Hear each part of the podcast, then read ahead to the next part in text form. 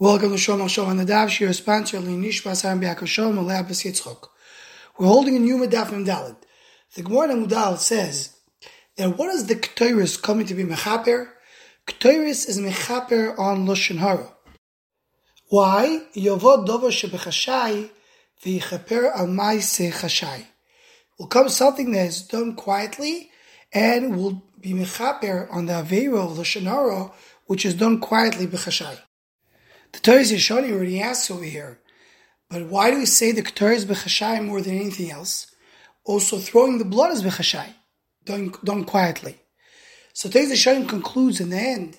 He says the reason is because when you do matan domim, when you put the blood, he does count it out loud, achas, achas shtayim, etc.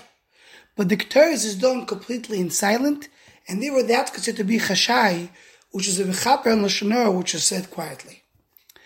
The Imre Emes in Moitzim Kippur Tafresh Pevov adds to this something gewaltig. He says that the idea of the chashai that we have Bektoiris is because when it's bechashai, it means it belongs to a place which is beyond this world.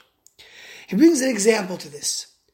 He says, when we say Baruch Shen Kvoin Malchus Void, we also say it quietly. We whisper it. We don't say it out loud.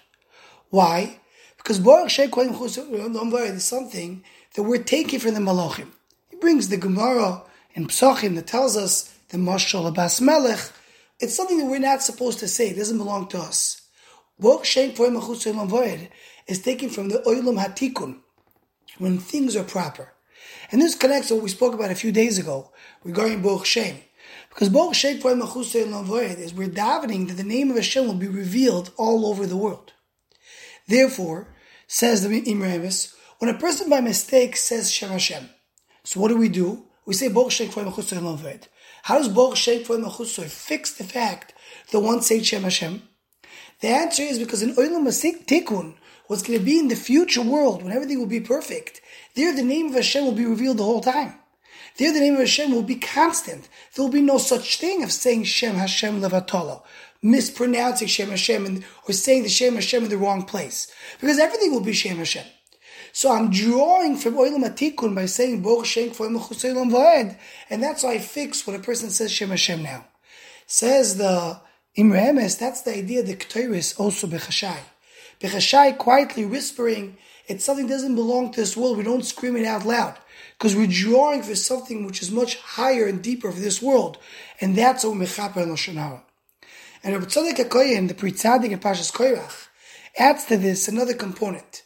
Because he says, we know that the Ketores has 11 sivamonim, has 11 spices, and one of them is the Chelbana.